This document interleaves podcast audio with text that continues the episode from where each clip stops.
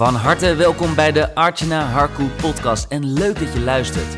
Archana is high-level accountability mentor en helpt middels haar unieke formule ondernemers groeien naar de next level in hun business. Meer inkomen, in minimale inspanning en minder tijd. Dat is het ultieme doel, zodat jij kunt werken vanuit jouw zone of genius.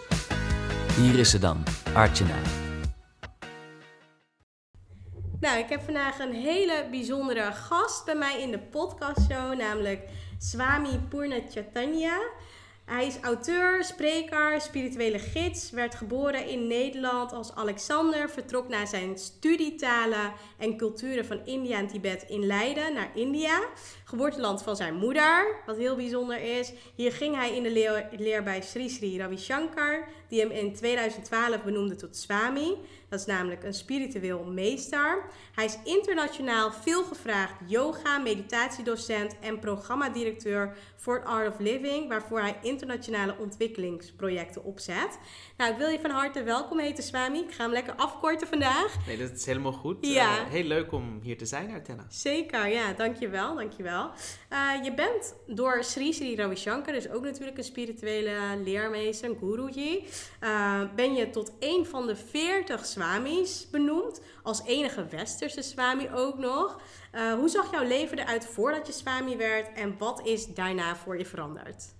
Nou, als ik heel eerlijk ben, in de jaren ja, daarvoor, zeg maar in de aanloop, um, leefde ik eigenlijk al zo. Nou, wat, wat is dat dan? He, veel mensen kunnen zich daar misschien niet zoveel bij voorstellen. Um, zoals je al zei, ik ben gewoon in Nederland geboren. Um, mijn moeder is wel in India geboren, maar toen ze al heel jong was naar Nederland gekomen. En haar moeder was ook Nederlandse. Dus uh, in die zin ben ik toch ja, vooral Nederlands. Ja. Um, en na mijn studie uh, ben ik naar India gegaan. Ik heb wel tijdens mijn middelbare schooltijd al um, meer geleerd over yoga, meditatie. Ik heb toen uh, Sri Ravi Shankar ontmoet. Hij was in Amsterdam één of twee dagen en er was daar een, uh, een lezing in de beurs van Berlage over menselijke waarden, spiritualiteit en ja, om lang verhaal kort te maken, daar kwam ik terecht. Dat, ik hoorde dat een spiritueel meester uit India kwam. Het klonk heel exotisch, heel interessant. En um, ik deed al verschillende vechtsporten. Dus ik had al echt ja, een interesse naar de Oosterse tradities, zou je kunnen zeggen. Maar ik was ook op zoek naar echt iets uh, authentieks. Dus ik had ook wat boeken gelezen. Je ziet soms documentaires, films. Maar dat hele idee dat je een, een meester hebt, echt een expert, iemand die dat helemaal beheerst. En die jou daar meer over kan leren, was iets wat me altijd heel erg aansprak. En nou, zeker iets als meditatie, wat natuurlijk heel subtiel is, heel uh, ja, je kan het heel moeilijk uh, zelf uitvogelen eigenlijk. Um, en ik had dus zoiets van, toen ik hem ontmoette daar, van, oh, ik heb nu eindelijk iemand gevonden die dit echt helemaal beheerst, die echt deel uitmaakt van zo'n eeuwenoude traditie en die dat ook kan overdragen. Want zijn, zijn taal was heel toegankelijk, uh, eigenlijk heel simpel, maar wel dat hij toch hele diepe wijsheid wist over te brengen. En um, nou, ik ben toen een aantal programma's van The Art of Living ook gaan doen, waar ik meer heb geleerd over ademhalingstechnieken, over meditatie. Uh, ben me daar nog meer in gaan verdiepen. Uh, merkte dat ik er ontzettend veel uit kon halen. Dat het echt uh, ja, niet alleen heel interessant was, maar ook heel, heel veel voordelen met zich meebracht. Dat ik gewoon echt ja, veel helderder was, hè, je geheugen verbeterd, je hebt meer energie, veel effectiever ook in mijn werk, mijn studies, al die dingen. Dus het is een soort van upgrade eigenlijk. En ik had zoiets, ja, dan wil ik toch ook weten wat mijn potentieel is. Weet je, ik heb al die jaren al, zeg maar, op een bepaald niveau geleefd. En dan zie je opeens dat je eigenlijk nog veel meer kon doen dan je eigenlijk al dacht. Mm-hmm. En dan heb ik ook zoiets, ja, ik ben er ergens nog maar net mee begonnen. Dus ja, hoe ver kan je daarin gaan? En tegelijkertijd had ik ook altijd heel sterk um, het gevoel dat ik iets bij wilde dragen. Dus hè, als je bijvoorbeeld soms aan iemand vraagt van, nou, wat wil je later worden hè, als kind... Dan zeggen sommige mensen, ja, ik wil voetballer worden of advocaat of nou, ik noem maar wat.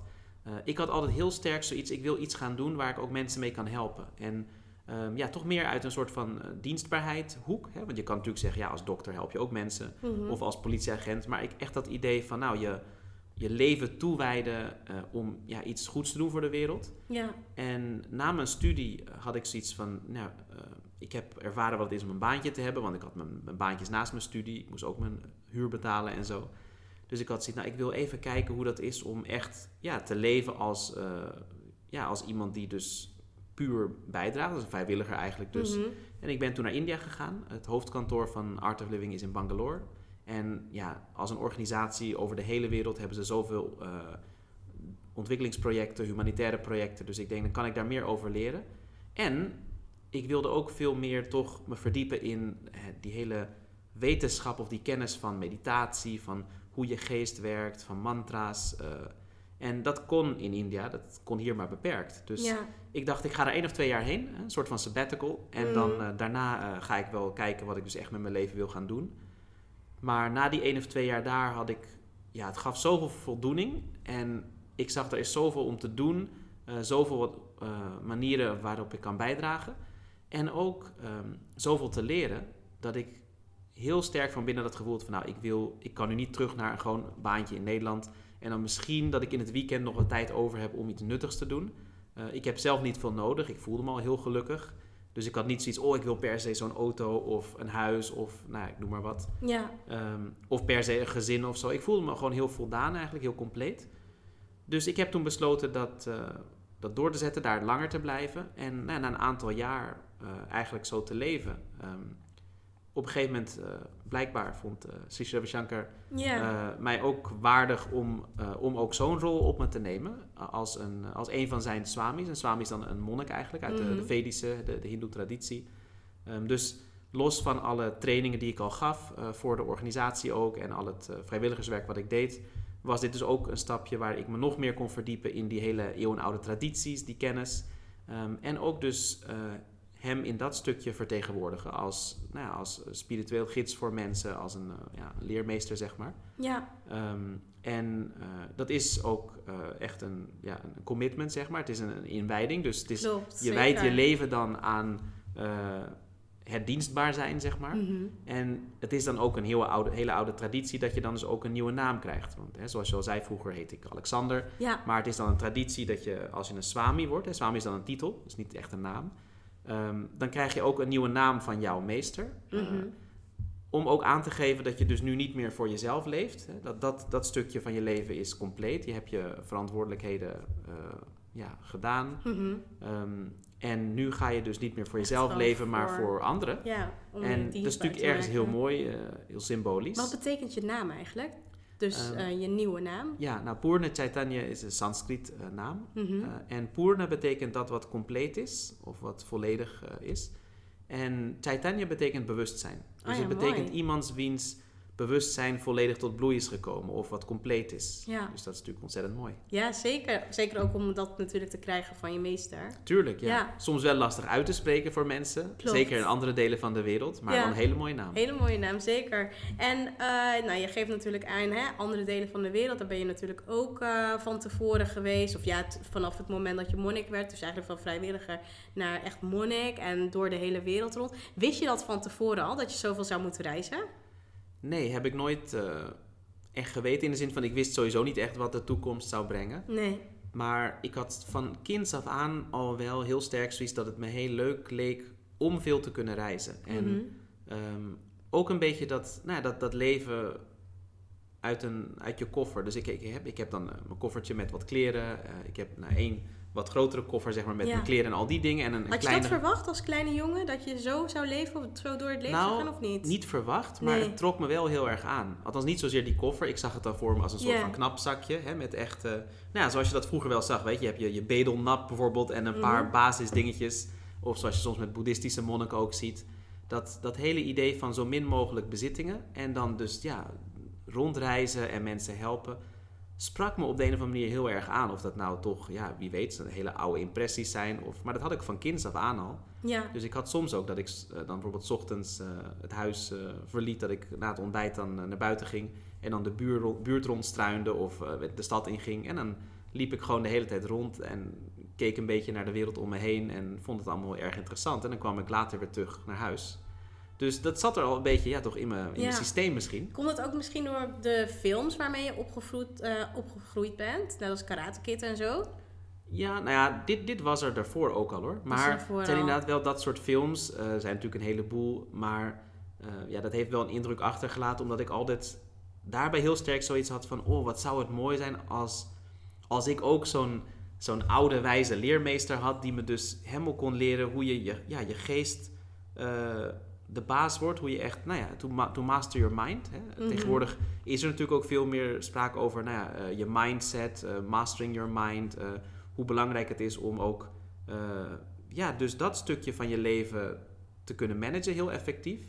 En dat is dus ook iets wat mij heel erg aansprak. En dat leidde ook tot die interesse in de vechtsporten. En daarna dus nog een stapje verder weer yoga, meditatie en, en dat stuk. Want ja, het, het viel me altijd op en het vanaf vrij jongs af aan al dat dit toch iets is wat we eigenlijk eh, nooit echt hebben geleerd. Dus je kan op school, je moet zoveel dingen leren. En soms Ja. zegt die leraar ook van, hé, hey, eh, let even op of eh, concentreer. Of soms heb je zelfs iets van, nou, hey, je moet studeren, je wil concentreren. Maar je denkt aan tien andere dingen. En hoe doe je dat dan? En dan door je tegen jezelf te zeggen van, oh, ik moet concentreren of ik moet focussen. Of ik moet, ik moet me hier niet zorgen over maken. Of het heeft geen zin om hier gestrest over te zijn. Hmm. Je kan het wel zeggen, maar daardoor verandert het niet. Juist vaak het tegenovergestelde. Ja, Hè, hoe meer je denkt van ik wil hier niet aan denken, denk je er alleen maar meer aan. Ja, En ik heb zoiets van, ik had zoiets van ja, maar dan ben je dus zoveel tijd en energie en moeite aan het eh, ja, doen om bijvoorbeeld iets te leren of, of iets voor elkaar te krijgen.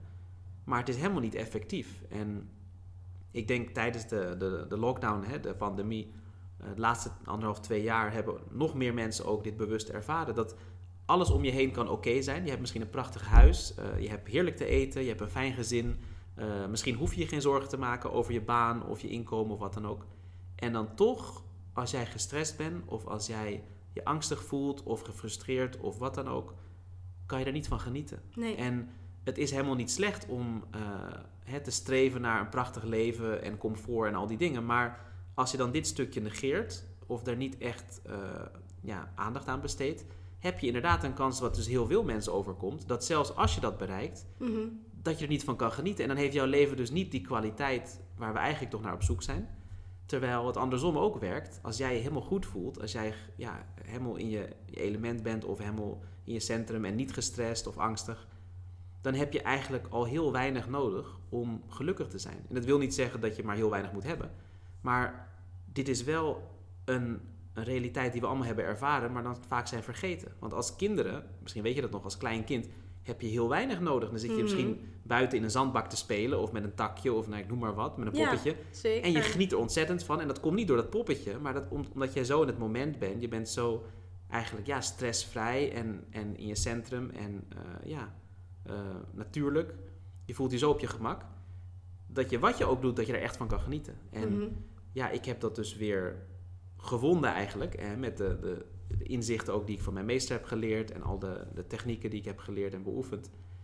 Dat ik ook zoiets had van ja, dit is iets zo waardevols. En dat wil ik gewoon heel graag met zoveel mogelijk mensen delen. Dat ik dat ook in ieder geval in nou ja, de capaciteit die ik heb, dat toch door kan geven weer. Ja, En eh, ik heb ook gezien hoor, tijdens de laatste twee jaar, dat ik heb eh, programma's ook gedaan en, en sessies voor mensen die ontzettend succesvol worden geacht. Hè? Of het nou iemand is die heel beroemd is als filmster, of die gewoon zo rijk is dat echt nou, in de top 10 in de wereld bijvoorbeeld. eh, Ik kan geen namen noemen, want ja, ik wil hun privacy Ja, ook eh, respecteren. Ja. Maar dan zie je dus dat ook die mensen waar misschien toch heel veel mensen naar opkijken, of hun hele leven ernaar streven, van, nou, al kan ik maar een fractie eh, behalen wat die persoon heeft behaald. Maar die zijn ook gestrest. En die zijn Mhm. soms ook doodongelukkig of gefrustreerd of angstig. En dat geeft dan wel heel veel perspectief. Denk je van ja, als je hier dus iets meer in investeert, dan is de kwaliteit van je leven al zoveel beter dan, dan de meeste mensen. dus door stressvrij, door het leven te gaan, minder angsten met je mee te ja, te, leren, te leren te hoe je met jouw geest omgaat en, Ja. en hoe die werkt. En ja, ook dat stukje gewoon die praktische technieken. Hè? Dus, dus Ja. of het nou ademhalingstechnieken, meditatie zijn. Nou, ik heb het natuurlijk in mijn boek ook daarover gehad. Ja, daar gaan we zo meteen nog, nog eh, Ja. veel meer over hebben. Maar waar ik ook wel benieuwd naar ben is... eh, ja, je leeft natuurlijk je leven als monnik nu op dit moment. Wat zijn nou de voor- en nadelen volgens jou? Nou, volgens mij heeft het ontzettend veel voordelen. Maar dat is natuurlijk ook vanuit hè, mijn, mijn situatie. In de zin, zoals ik al zei.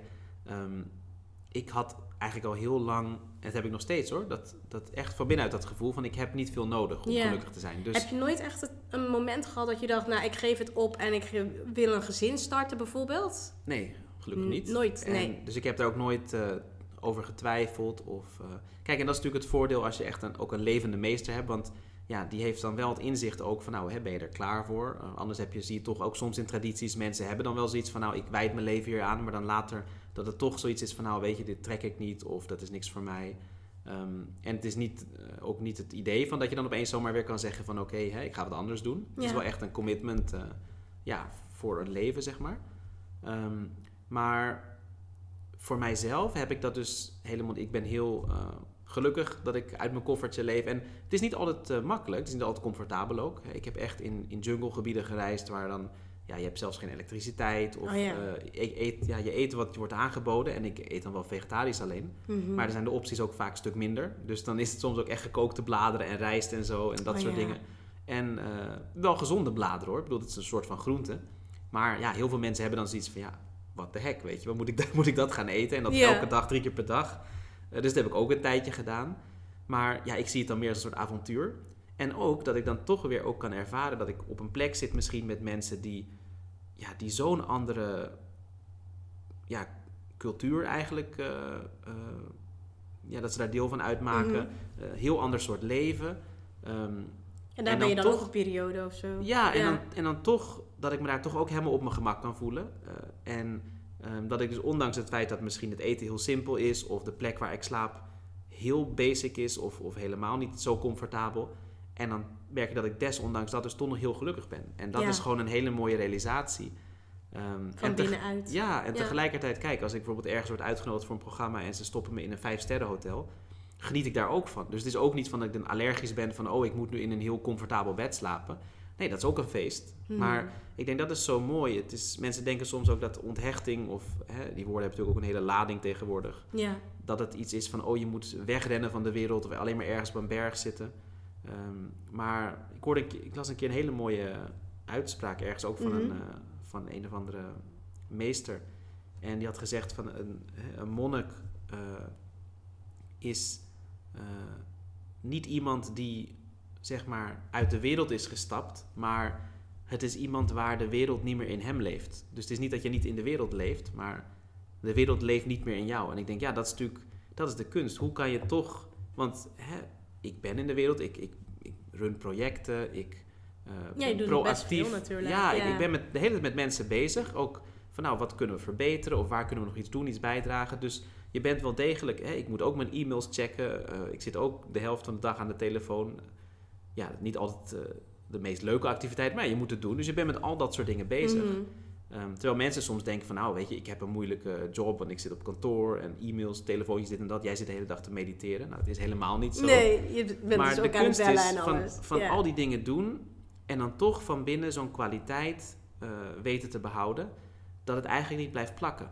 Dat al die ervaringen en gebeurtenissen en, en dingen die je te doen hebt, eh, dat je dat toch zo van je af kan schudden.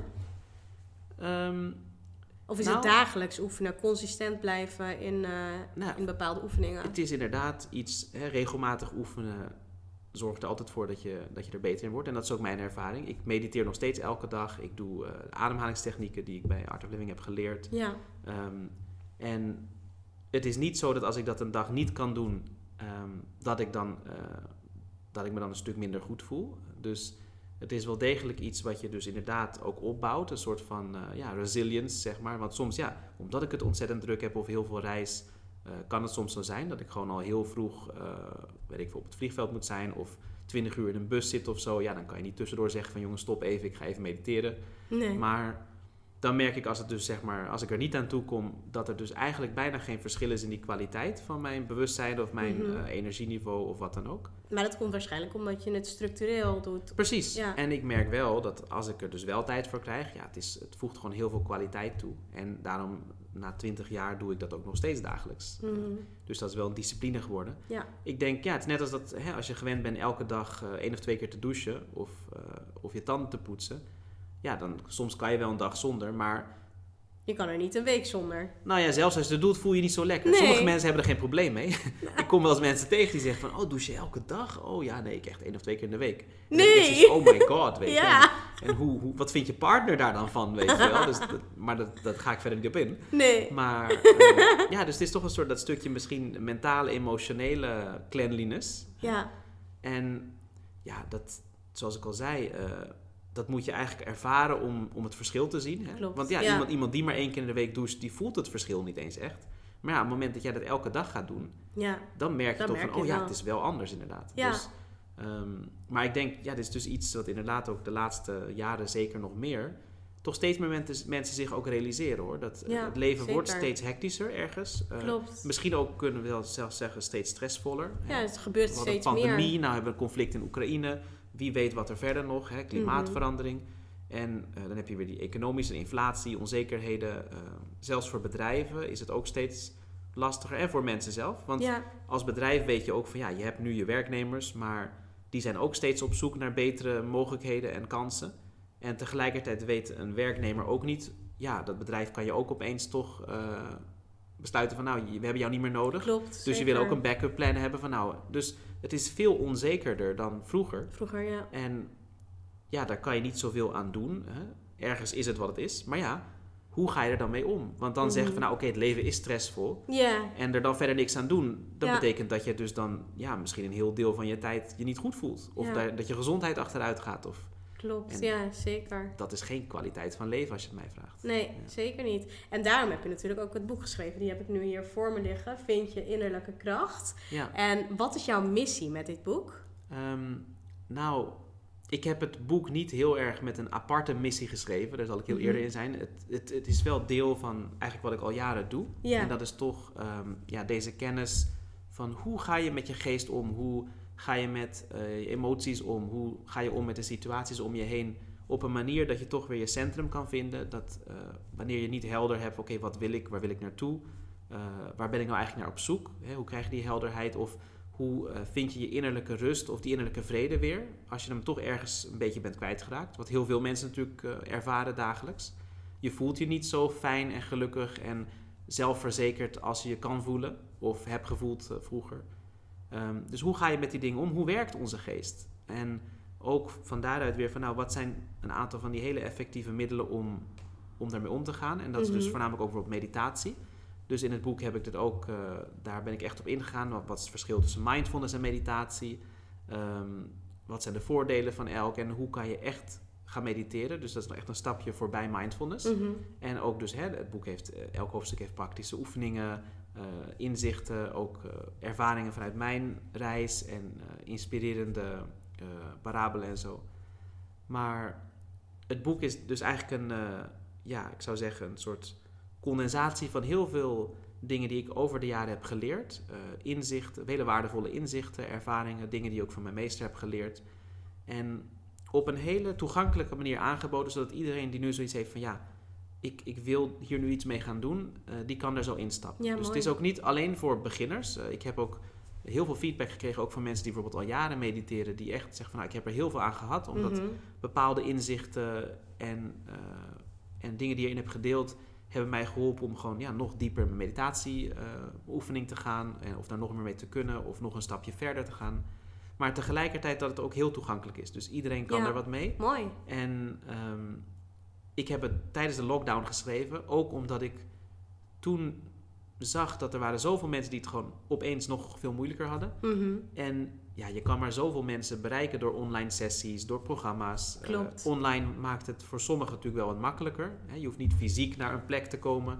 Ehm, maar toch, en ik had zoiets van ja, het is nu echt zo belangrijk dat we toch zoveel mogelijk mensen ja, die tools aanreiken. Want mensen hebben het heel moeilijk.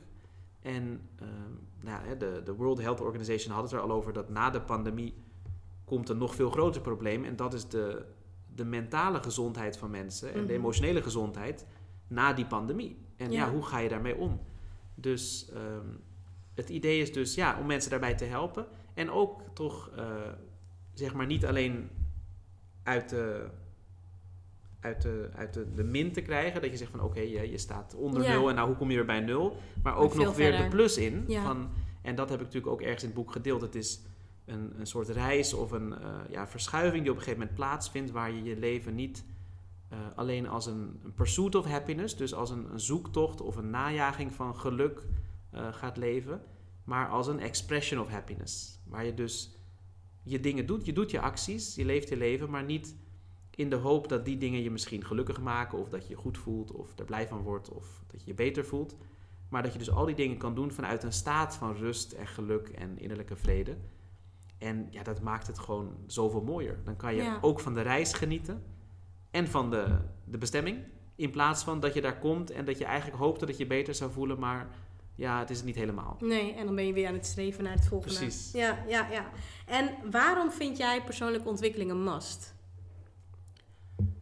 Nou ja, los van het feit waarom ik het vind, ik denk dat uiteindelijk iedereen, als je een moment neemt en even naar je leven kijkt, zich toch zal realiseren dat alles wat we doen, we uiteindelijk doen omdat we ons gelukkig willen voelen, veilig willen voelen, vredig willen voelen. Hè, of het nou een, mooie, een goede baan is, een mooi huis, veel geld verdienen, uh, een geweldige relatie, uh, veel reizen, wat het ook is. Uiteindelijk willen we die dingen omdat we denken dat ik me dan goed ga voelen of gelukkig of blij of nou wat dan ook. Hè, waarom zou je het anders doen? Mhm. Als je nu al zeker wist dat je dat niet ging worden, ja, wie gaat er dan überhaupt nog naar kantoor? Dan heb je zoiets Ja. van, nou, dan kan ik wel gewoon twee dagen in de week vakken vullen en dan kan ik dan van leven. Weet je, dat is dan wel goed. Ja, Dus we doen al, al die dingen omdat we dat willen ervaren. Maar onze ervaring leert ons ook dat er eigenlijk geen garantie is dat we dat inderdaad blijvend eh, ja, kunnen ervaren of dat kunnen behouden. Hè? Je, je gaat op vakantie, je voelt je misschien even goed, het is een prachtige plek. Mhm. En dan moet je weer terug naar huis. En dan zit je weer op je kantoor. Ja, dan voel je je misschien niet geweldig. Dan kan je wel weer uitkijken naar de volgende vakantie. Of ja, misschien wanneer ik met pensioen ga, dan voel ik me goed. Maar dat is natuurlijk niet heel intelligent. Dus nee, als je wat slimmer bent of wat alerter, dan heb je zoiets van ja, maar dan hoe kan ik dan een soort van ja, toch een geluk of voldoening vinden die blijvend is? En uiteindelijk, om een lang verhaal kort te maken, kan je dat alleen in jezelf vinden. Mhm. En zoals ik al zei, we hebben dat al ervaren. Het is niet iets vreemds, want als kinderen kenden we dat al. Het is alleen dat ergens toch iets is verschoven waardoor we dat buiten onszelf gingen zoeken. Ehm, ik heb dat natuurlijk in detail ook in mijn boek besproken, maar de kunst is wanneer we dat weer bewust kunnen gaan ervaren. En dat is dus die, hè, die persoonlijke ontwikkeling. Van leren begrijpen van oké, hoe werkt je geest en, en wat ligt er nog voorbij die geest. Hè, dat is toch dat beetje inzicht, want ergens weten we het wel. Je weet dat je niet alleen je lichaam bent, want daarom kan je ook zeggen, oh mijn lichaam voelt niet goed. Mhm. Anders zeg je, ik voel niet goed. Nee, je lichaam is toch wel ergens iets, je bent nog iets anders dan ook je lichaam. Ja, En hetzelfde met je gedachten. Je kan zeggen, oh, ik heb zoveel gedachten. Of mijn mind is echt een zootje vandaag. Dus je kan ergens ook je mind observeren. Nou, en dat kan je ook zeggen over je gevoelens. Dus er is iets wat er nog voorbij al die dingen ligt. En dat ben jij echt. En dat is ook iets wat niet verandert. Mhm. En daarom heb je soms ook zoiets dat je iemand misschien na jaren weer ontmoet. Een familielid of een oude vriend. En soms heb je zoiets van, oh, die is wel echt veranderd. Of die is echt ouder geworden of wat dan ook. ja. Terwijl je voelt dat ik ben eigenlijk nog steeds hetzelfde. Oh ja, en ook als je je, Ja. je foto's ziet van de, de basisschool, de middelbare school, heb je zoiets van, oh ja, ik zag er zo anders uit. En je hele leven was anders. Je, je favoriete muziek, je activiteiten, je doelen. Maar zelf ben je hetzelfde Maar gebleven. jij bent het nog steeds. Ja. Dus je hebt nog steeds, ja, dat ben ik ook. Dus Ja. er is iets van jou, een referentiepunt, wat dus niet veranderd is. En daardoor kan je al die andere veranderingen ook waarnemen. Want als alles verandert, dan zou je dat ook niet kunnen zien. Maar als er iets is wat niet verandert, je hebt een referentiepunt, dan zie je, oh ja. Aan de hand daarvan kan je zien van, oh, dit is nog steeds hetzelfde en dit is anders. Mhm. En Is dat dat dan stukje, bewustzijn? ja, dus dat stukje bewust ervaren is ook wat meditatie is. Dat, dat, Mhm. ja, of je het bewustzijn noemt of eh, ja, jou, jouzelf of hoe je het ook wil noemen. Ja. Ehm, en het moment dat je dat bewuster gaat ervaren, geeft dat ontzettend veel ehm, innerlijke kracht. Want eigenlijk al onze zorgen, al onze onzekerheden, eh, angsten hebben te maken met ja, of je lichaam of misschien je geest. En het feit dat we ons daar zo mee identificeren. Dus het moment dat jij ziet van, oh, er is inderdaad iets in mij wat onaangeraakt blijft, Mhm. dan kan je dus ook veel moeilijke situaties eh, ja, het hoofd bieden.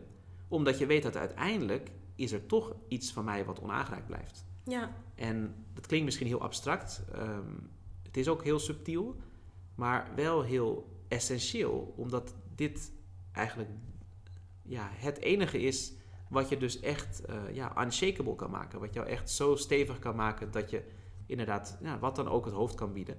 En ik denk zeker in deze tijden is dat iets wat ja, iedereen hard nodig heeft. Ja, zeker. Als je echt succesvol wil zijn Ja. en ook als je gewoon gelukkig wil zijn. Ja, geloof ik zeker. En waarom denk je dat dit ook, eh, ja, sowieso meditatie, jongeren gaat kunnen helpen bij depressie bijvoorbeeld? Nou ja, als we gewoon heel praktisch bijvoorbeeld naar depressie kijken. Hè? Waar komt depressie vandaan? Aan de, een, aan de ene kant is het ook gewoon een, ehm, ja, zeg maar een, staat van, van low energy. Uh, het klinkt misschien heel, heel uh, ja, oversimplified, alsof het heel, heel makkelijk te kort door de bocht. Maar praktisch, als je al gewoon kijkt van, als jij moe bent, als jij niet veel energie hebt, dan ben je al veel sneller geïrriteerd. Je wordt veel sneller boos. Hè? Op het moment dat jij echt goed hebt geslapen, je bent helemaal fris. Ja. Dezelfde situatie zie je hem niet, misschien niet eens als een probleem. Het is meer een uitdaging.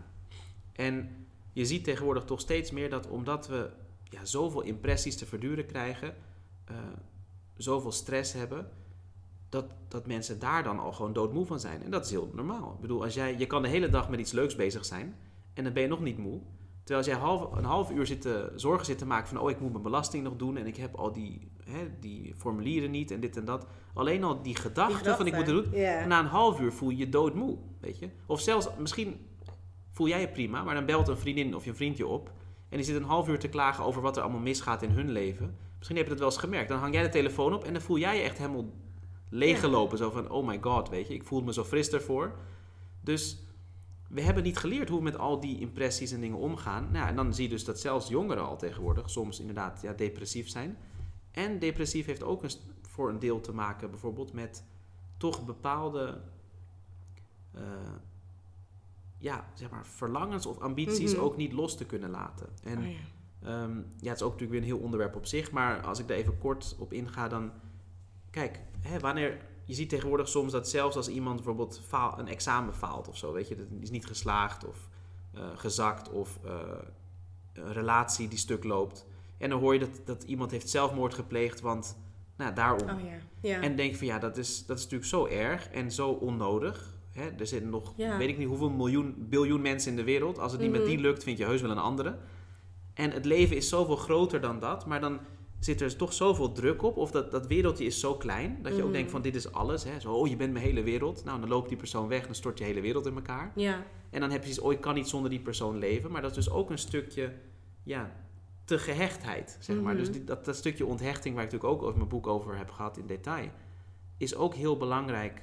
Ehm, en mijn meester zei een keer heel mooi, zei die van, ehm, passion without dispassion turns into depression. Or aggression. Die twee dingen. En eh, dat zie je ook in de samenleving tegenwoordig. Dat mensen hebben, we worden zo gestimuleerd om van alles te willen, eh, allerlei dromen te hebben, die na te jagen. We krijgen al van heel jong eigenlijk te horen ook van nou, je moet dit hebben, dat hebben, goede baan, mooie auto, weet ik veel wat, niet allemaal. En daar streef je dan naar. Maar als je dan toch niet soms ook gewoon kan leren dat je eigenlijk om echt gelukkig te zijn heel weinig nodig hebt, of tevreden zijn met wat je hebt of wat er is, ja, dan word je dus of depressief, Mhm. omdat, je, omdat het je niet lukt of niet krijgt, of eh, hè, het is niet praktisch of wat dan ook. Of je wordt agressief. En dat zie je ook in de samenleving steeds Ja. meer. Dat, omdat mensen dus niet hebben geleerd van nou, hoe, hoe ga je daarmee om? En Ja. Het is dus eh, daarom ook juist voor jongeren zou ik zeggen ehm, zo belangrijk. En ook omdat we tegenwoordig toch op zo'n jonge leeftijd al zoveel hebben ervaren. We realiseren ons dat vaak niet. Dat, eh, ik, ik betrek jou en ik daar ook even bij. Hè? We zijn ook nog jong, vrij ja. jong. Ja, zeker. Dus als je bedenkt van ja, 50 jaar geleden of 100 jaar geleden, wat mensen van de wereld hadden gezien, was toch veel beperkter. Kijk, nu zelfs als je je huis niet uitgaat, hè, iemand heeft alleen maar in Nederland gewoond, is nooit naar het buitenland gegaan, heb je toch gewoon via tv, Netflix, internet ja, al gezien. zoveel van de wereld gezien en dus ergens ook ervaren dat eigenlijk tegenwoordig jongeren dus al veel eh, volwassener zijn, ergens. Hè, sommige mensen zeggen van nou, dat gedragen zich niet, maar ergens dus wel. Mhm. En daarom zie je ook dat nu veel sneller ook mensen al zoiets hebben van nou, er moet toch meer zijn dan dit. Hè? Mhm. Als je nu een jongere vraagt van nou, hè, wil je 50 jaar bij hetzelfde bedrijf werken? No way. Mhm. Dat, dat, dat, dat idee alleen al is vreselijk. Ja, dat wordt toch ontzettend saai. Ja, Dus terwijl vroeger was dat juist een hele normaal. zekerheid. Ja. Ja, dus je werkt voor een bedrijf en dat is jouw bedrijf. Hè? Dat voel je ook echt. Dus je hebt dat gevoel van saamhorigheid. Dan zie je ook dat mensen veel betrokkener zijn. Veel meer bereid zijn veel meer te doen ook. Hè? Als dat, oké, ik moet nog wat langer doorgaan om het echt een succes te maken. Dan doe ik dat. Zelfs als ik er niet voor betaald word. Dus het was een heel andere situatie. Klopt. En mensen waren heel blij van, oh ja, dan werk je daar 50 jaar. Ja, Top, zeker. ga je met pensioen. Nu, ja, no way, ja, misschien een paar jaar en dan wil ik wat anders doen. Hè? Dus ergens zijn mensen dus misschien volwassener. Hè? Maar ja, als je dan dus niet dat stukje, ja, toch ook jezelf leren kennen, hè, dat, de persoonlijke ontwikkeling, als dat dus dan ontbreekt, ja, dan krijg je een soort van situatie waar mensen voelen dat er eigenlijk meer moet zijn, of eh, het voelt te oppervlakkig, maar er is dan niks om dat gat in te vullen eigenlijk. Ja, en dan heb je een kans dat mensen depressief worden. Of, en dan zie je ook dat ze bijvoorbeeld meer, eh, hè, dat van nou oké, eh, eh, interesse in drugs bijvoorbeeld. Want ja, dan krijg je toch even een ervaring van er is iets meer. Of, dus ja, ik denk dat het heel essentieel is. Ja, zeker. En daardoor kunnen deze techniek, deze kennis, kan zo ook zo ontzettend nuttig zijn. Ja, ja, dat geloof ik ook. En in je boek schrijf je natuurlijk over innerlijke kracht. Geloof je erin dat iedereen bij zijn of haar innerlijke kracht kan komen? En wat kan je hiermee realiseren? Nou ja, niet, ik geloof er niet alleen in. Ik heb dat over de jaren heen ook al zelf ervaren. Eh, ik heb honderdduizenden mensen persoonlijk ontmoet. Ik heb allerlei programma's gedaan voor mensen ja, echt in, in Afrika. Duizenden mensen, eh, India, eh tien, honderdduizenden mensen in, ook, ook wel in Europa, bijvoorbeeld in Azië. Ehm, en dat zijn ook echt allerlei soorten mensen. Dus ook niet één laag van de samenleving. Zoals ik al zei, zelfs van mensen misschien in dorpen tot eh, CEO's, eh, you know, overheden ehm, en ook eh, dus ja, mensen in het zakenleven. En ook bijvoorbeeld gevangenen. Dus echt nou ja, Mhm. hardcore criminals, Ja, terroristen. Ehm, dus ja, je hebt een heel scala eigenlijk van allerlei soorten mensen. Ja, zeker. Er is toch een rode lijn. En natuurlijk, de programma's eh, wisselen. Hè. Wat, ik, wat ik doe met eh, gevangenen in een gevangenis is een ander programma dan ik misschien doe met een, eh, een minister of een president van een, van een land of iemand in het zakenleven of eh, een student of iets dergelijks. Maar er is wel degelijk een rode draad en dat is toch weer die kennis, die technieken. En dat wordt dan misschien op een andere manier uitgelegd of een andere manier aangepakt of ingepakt. Maar die is er wel. En van nou, hoe kom je dus inderdaad bij die innerlijke kracht? En dan zie je dat dat gewoon ontzettend transformerend kan werken. Dat, Ja, dat het iemand of meer eh, inzicht en helderheid geeft van nou, waar wil ik heen of wat wil ik doen? Of hoe kan ik nog meer doen? Eh, of hoe ga ik met mijn stress om? Dat soort dingen. Hoe maak ik eh, de juiste beslissingen? Mhm. Eh, Maar of, doen ze dat of trouwens zelfs, echt in gevangenissen? Dat ze echt iemand naartoe sturen om... nou ja, Dus, wij, wij al ja? jarenlang doen we dus over de hele wereld ja, echt een prisoner rehabilitation program. Wat dus dan in samenwerking met de, de gevangenis eh, is, of met de overheid daar. Ja, En dan hebben we dus een aantal sessies ook met dus een groep gevangenen. En dan zijn er weer follow-up sessies. En dan zie je zo'n transformatie. En dat is echt, eh, ja, dat is niet alleen heel motiverend of inspirerend, maar praktisch gezien ook dat dus ook zo'n gevangenis dan zegt van nou, hè, kom alsjeblieft weer terug. Want ze zien gewoon dat bijvoorbeeld het geweld afneemt, dat de, de, sfeer gewoon heel erg verbetert. Het is ook heel fijn voor de gevangenis, eh, hè, die, de medewerkers daar. Want ja, het is natuurlijk heel stressvol. Maar ook dat je ziet dat mensen dan, wanneer ze dus inderdaad weer vrijkomen, mhm. ook echt gewoon een heel drastisch ander leven kunnen opzetten. En dat is natuurlijk ook vaak een groot probleem. Dat ja, je kan ze wel een tijdje in de gevangenis stoppen, maar dan komen ze eruit. Ja, vaak hebben ze nog meer eh, slechte dingen geleerd, zeg maar. ja. Goede ideeën opgedaan, dan dat ze echt veranderen. En wat mij nog het meeste raakt, is dat ik meerdere keren heb gehad dat iemand dan echt naar me toe kwam en zei van... Ik kan nu daadwerkelijk verantwoordelijkheid nemen voor wat ik heb gedaan. Verantwoording nemen en ook echt beloven dat ik het bijvoorbeeld niet weer zal doen. Omdat je toch heel vaak ziet dat mensen daar ook toch uit een, ja, een, eh, een milieu komen of een, situatie waar ze zo eh, gestrest waren, traumatiseerd, boos of wat dan ook. En zeker als je het hebt over de echte erge misdaden. Het is dan vaak toch dat een moment wat, dat ze dus ja, heel gefrustreerd of boos of wat dan ook waren. En in dat moment, hè, die emoties, doen ze iets vreselijks. Mhm. En het is dus voor hun ook heel moeilijk om dat echt helemaal te accepteren. Want het is ook een soort van trauma. Want het is niet vaak dat je dat bewust hebt besloten. Van nou, ik ga iemand, weet ik veel, vermoorden of dit of dat. En omdat dat in het moment iets was eigenlijk wat ze, ja, wat ze overkwam...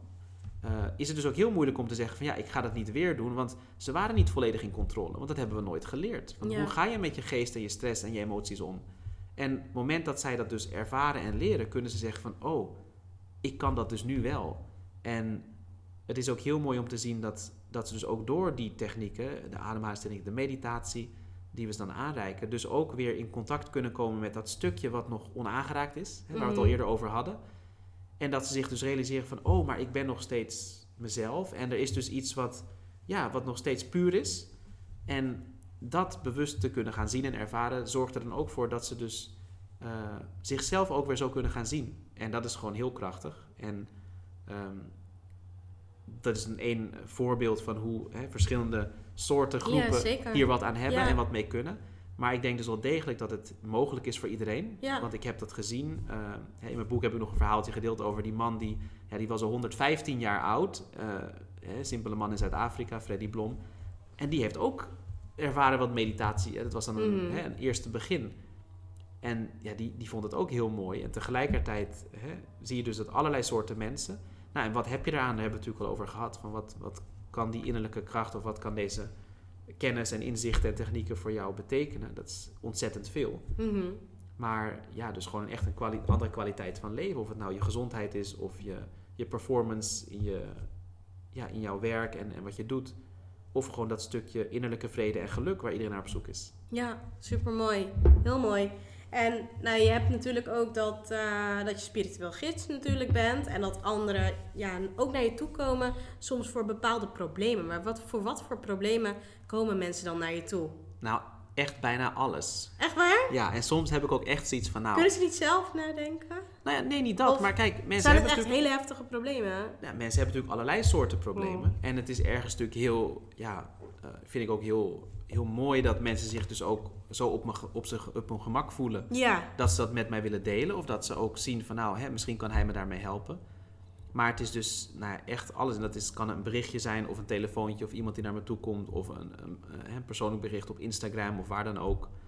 Eh, of Twitter. Of, en heb je dan echt tijd om al die mensen dan eh nou, ik, ik doe te mijn beantwoorden? Ik, of doe- ik mijn best? Ja. Kijk, het is natuurlijk soms... kijk, als iemand echt behoefte heeft aan, aan coaching bijvoorbeeld... Ja, daar Ja. heb ik gewoon niet de, de, de tijd voor. Maar natuurlijk, ik help mensen zo goed als ik kan. Maar het is ook soms natuurlijk heel lastig. Want hè, eh, al is het al zoiets van... Nou, iemand heeft net te horen gekregen dat, dat ze kanker heeft, bijvoorbeeld. Nou, hoe ga je daarmee om? Eh, los van het praktisch traject Mhm. waar je doorheen moet... Ja. Van, nou, hoe, hoe zie ik dat? Hoe, hoe kan ik met, eh, met mijn emoties omgaan? Wat kan ik doen om mijn immuunsysteem te Ja. verbeteren? Of gewoon mentaal en emotioneel. Hè? Dus eh, hoe, hoe, wat voor meditatie kan ik doen? Of heb je daar nog een ademhalingstechniek voor? Of hoe zie, hoe ik mijn eigen leven in een breder perspectief? Dat ik toch de kracht kan vinden om ja, hier gewoon zo goed mogelijk doorheen te gaan. Of iemand die in een relatie zit die misschien eh, ja, gewelddadig is of die daar doodongelukkig is. Of iemand die al heel lang naar werk zoekt, maar dat niet kan vinden. Eh, en dat wil niet zeggen dat ik iedereen aan een baan kan helpen. Maar ja, dit stuk is al heel belangrijk. Van nou, hoe, hoe hou jij je eigen eh, enthousiasme hoog? Hoe, hoe zie je toch, hè, de situatie in de wereld nu ook kan heel beangstigend zijn voor mensen of heel stressvol. Van hoe kijk ik daar op een andere manier tegenaan?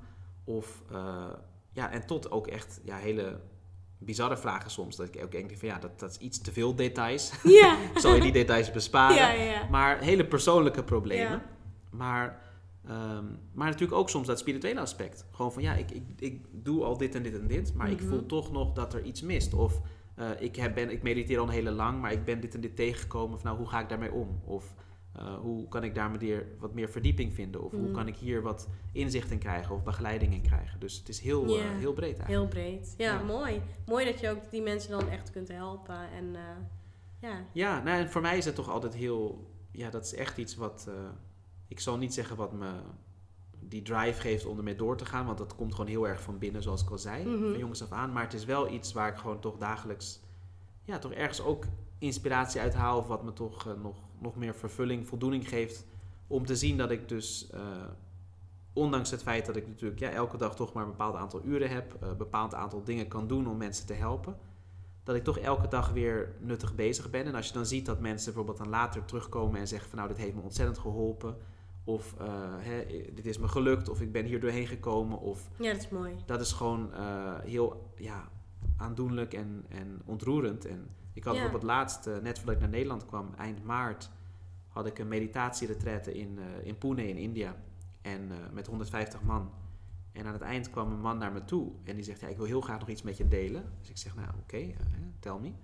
En die barstte in tranen uit en die zegt, ja, ik heb net 75 dagen in de gevangenis gezeten. En had iemand had hem er ja, ingeluisterd eigenlijk en het was dus Oh, niet... en dat duurde dus 75 dagen voordat het allemaal was opgehelderd en dat hij er dus weer uitkwam. Maar het was natuurlijk vreselijk. Ja. En hij zegt, eh, aan het begin was zijn, zijn vrouw langsgekomen om op te zoeken en die had hem een exemplaar van mijn boek gegeven.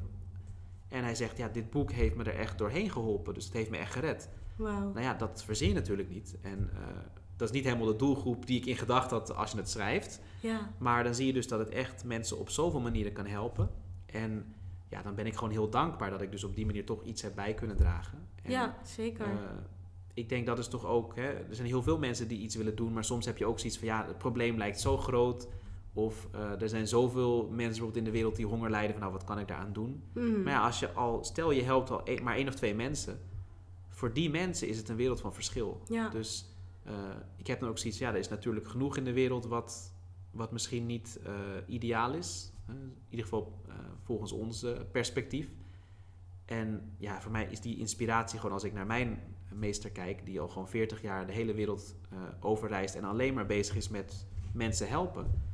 eh, op zoveel manieren. En dus ook dat, dat spirituele aspect, maar ook gewoon heel praktisch. Ehm, ja, is dat gewoon zo bijzonder. En ik denk, ja, hè, hoe meer mensen zo gaan leven, Klopt. eh, zien we toch echt een transformatie. En ja, laat ik doen wat ik kan doen. Mhm. En, nou, en dan zie je dat andere mensen ook weer geïnspireerd raken om, ook al hebben ze misschien hun, hun werk, hun gezin, al die dingen, van nou laat ik toch iets, hè, iets van mijn tijd ook gebruiken om nou, iets voor anderen te doen zonder daar iets voor terug te verwachten of eh, nou, wat er nodig is. Mhm. En eh, ja, zo heb ik ook bijvoorbeeld een, een team van vrijwilligers, eh, los van hè, lokaal gezien, waar we gewoon, hè, de Art of Living heeft natuurlijk heel veel mensen. En ik heb ook een paar mensen die dan dus met mij samenwerken, dat ik dingen kan delegeren. En ja, zo groeit het dan ook steeds weer. Ja. En die gaan dan ook weer dingen doen, projecten op zich nemen. Dat is gewoon heel mooi. ja, zeker. En ehm, wat zijn jouw grootste uitdagingen nu op dit moment in het leven? De grootste uitdaging, ik denk voor mij persoonlijk, ehm een van de grootste uitdagingen is toch wel tijd. Hè? Je je we hebben allemaal maar die 24 uur. Eh, je moet toch een aantal uren slapen. Je moet een aantal eh, een bepaalde tijd besteden aan eten, eh, douchen, dat soort dingen. Dus je hebt gewoon een beperkte tijd. Ehm, en ik zie toch steeds meer ook omdat, eh, hè, bijvoorbeeld, ja, ook. eh, ik was al heel druk en nu door het boek, hè, het is dan in India, is het al een bestseller geworden. Het is al in tien talen ja. vertaald nu. Dus dan heb je ook soms weer nou, een interview of een, iets anders. Of dat daardoor weer allerlei andere mensen naar je toe komen. Dus die, die 24 uur managen is een hele uitdaging. En ik zie dat hoe meer dat toch groeit. Hè, vroeger had ik misschien alle tijd om nog eh, alle berichtjes op Facebook, Twitter en zo te, helemaal te, in detail te beantwoorden. Ik moet toch steeds meer gaan kijken van nou, hè, hoe doe ik het iets korter of sneller. Of, eh, Mhm. eh, ik doe het nog stel, steeds allemaal gewoon persoonlijk. Maar dat is soms lastig. Dat ik echt zoiets heb van, oh, dat lij- blijft er een paar dagen liggen. En dan als ik het lees, denk ik van, oh, het zou toch beter zijn als ik dat gelijk had beantwoord. Maar ja, hè, je, hebt je, je hebt je limits. Mhm. Ehm, en ook, een van de uitdagingen is ook, denk ik, dat we toch zien dat eh, ja, de wereld heel snel verandert. Hè? Dus eh, daar toch ook in meegaan. Als we kijken nu, hè, ik, ik ben actief op social media. Ik doe mijn best om eh, helemaal bij te blijven. Maar ehm, ja, dat verandert allemaal. En dat kan soms ook best een uitdaging zijn. Denk je van, nou, hoe kan ik de meeste mensen bereiken? Ehm, ook op een meer sustainable manier. Hè? Dat het ook, ja, dat je zoveel mogelijk eigenlijk jouw, de, de moeite die je erin stopt, ook eh, ja, zo, zoveel mogelijk eh, mensen kan helpen. Ja, zeker. Ja, dat geloof En, ik ook. en dat is natuurlijk leuk, hè, bijvoorbeeld zoals nu als een podcast, eh, want die blijft er dan ook staan. Ik kan Klopt. bijvoorbeeld een, een interview op de radio doen, nou dat gaat één keer, komt het, of één of twee keer komt Ja. dat op de radio. En dan is dat het. Ja, Maar dat is dus ook, dat vind ik ook wel mooi om te zien. Maar een podcast, ja, die blijft daar gewoon staan. ja dus klopt. Dan zit ik zelf ook te denken van nou, hè, hoe kan ik ook meer dingen doen. Hè, bijvoorbeeld zoals dat boek bijvoorbeeld, dat is ook iets dat, dat blijft er. Dus dat kunnen mensen ook over tien jaar nog kopen en eh, daar wat uithalen. Ja, Dus ook om, ja, dat stukje. Van nou, eh, en dat is dus ook weer vanuit gewoon die hoek van nou, hè, ik wil graag toch mensen helpen, dit delen. mhm, Maar je hebt een beperkte tijd. klopt. Dus hoe doe je dat toch zo efficiënt, effectief mogelijk? Ja, Ehm, dat is denk ik toch wel een van de grootste uitdagingen. Ja, ja, dat geloof ik ook wel.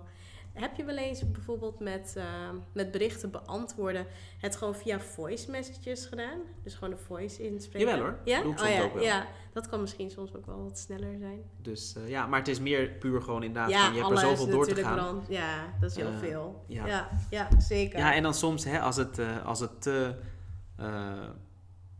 te, goed of persoonlijk is, dan krijg je natuurlijk weer dat mensen van dat ze, oh, dan gaan ze daar weer op beantwoorden en dan Ja, wie wil meer, weet je. Dus soms Ja. probeer je het ook een beetje zo te houden, zo van nou, ja, zo van oké, weet je, dit hebben we ge- gedaan en dan that's it. Ja, Want eh, niet dat ik het niet leuk vind hoor, maar ja, je hebt, zoals ik al zei, je hebt een beperkte tijd, ja. klopt. Ja, ja waar. Ehm, wat is je grootste les wat je mee wil geven aan de luisteraars? Nou ja, we hebben natuurlijk al zoveel. eh, ik heb al zoveel dingen gedeeld die echt voor mij ja, toch eh, kernpunten zijn of Mhm. eh, ja, mijn, mijn ervaring. Maar ik denk als ik het zo opsom, is de grootste les toch dat eh, als we niet dit stukje ook van onszelf verkennen, als we niet meer leren over hoe onze geest werkt, eh, over wat meditatie voor je kan doen, ehm, dan dan mis je eigenlijk zoveel in je leven. Een hele, een hele dimensie valt dan eigenlijk weg. En Mhm. ja, ik, ik geef soms het voorbeeld een beetje van, van 2D en 3D, zeg maar. Alsof je daarvoor in 2D leeft en dan opeens dan heb je zoiets van, oh, het kan ook in 3D. En het is gewoon een heel andere kwaliteit. En ik zie zoveel mensen toch eh, heel oprecht doormodderen. eh, Mhm. In de zin van, je doet je, je acties en je hoopt dat, eh, dat de situatie verbetert... of dat je je beter gaat voelen of, of nog, nog, nog fijner of wat dan ook. Maar dat heeft lang niet altijd het gewenste resultaat.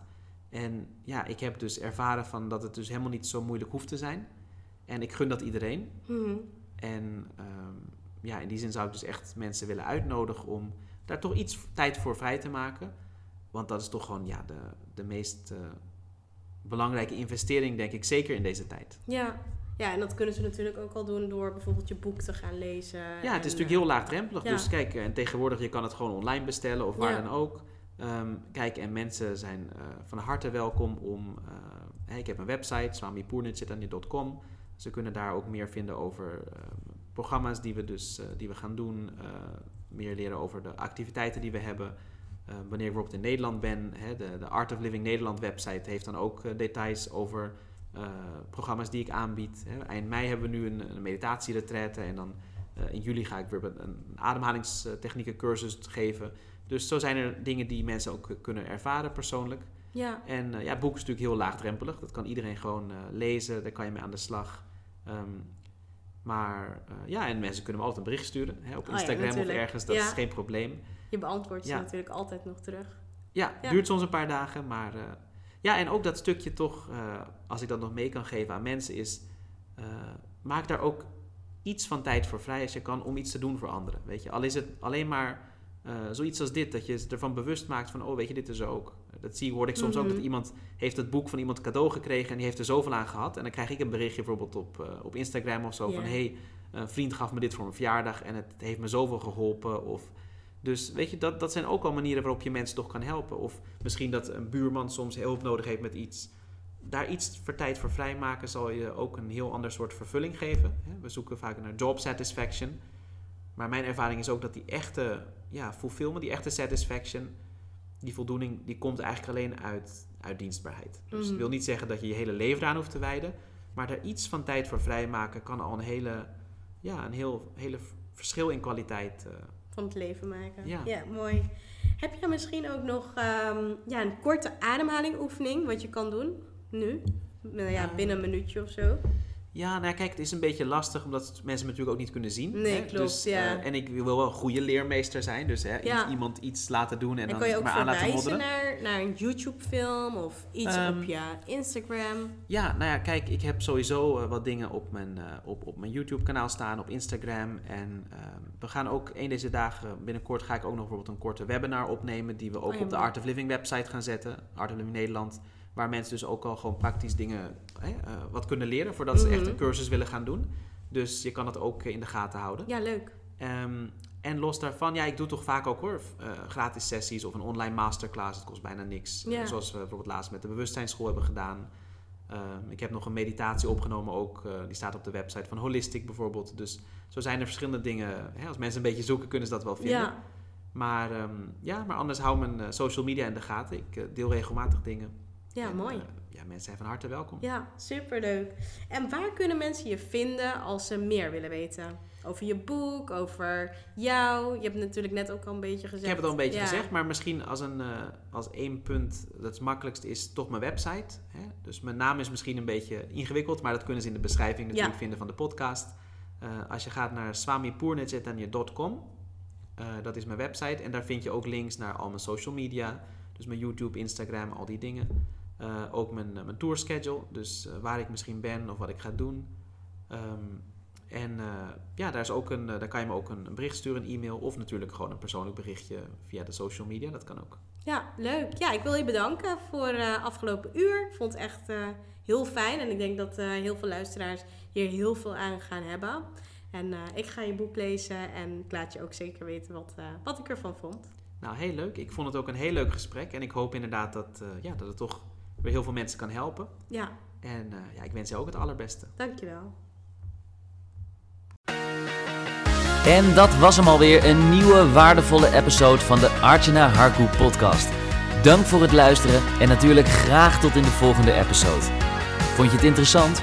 Geef ons dan een 5-star review en wij zullen je blijven inspireren met waardevolle content. Oh, by the way, Archana heeft wekelijks een aantal plekken in haar agenda vrijgesteld om een 1 op 1 gratis call met jou in te plannen. Kun je ook niet wachten waar jouw next level ligt? Boek dan nu die call en check alle info in haar bio.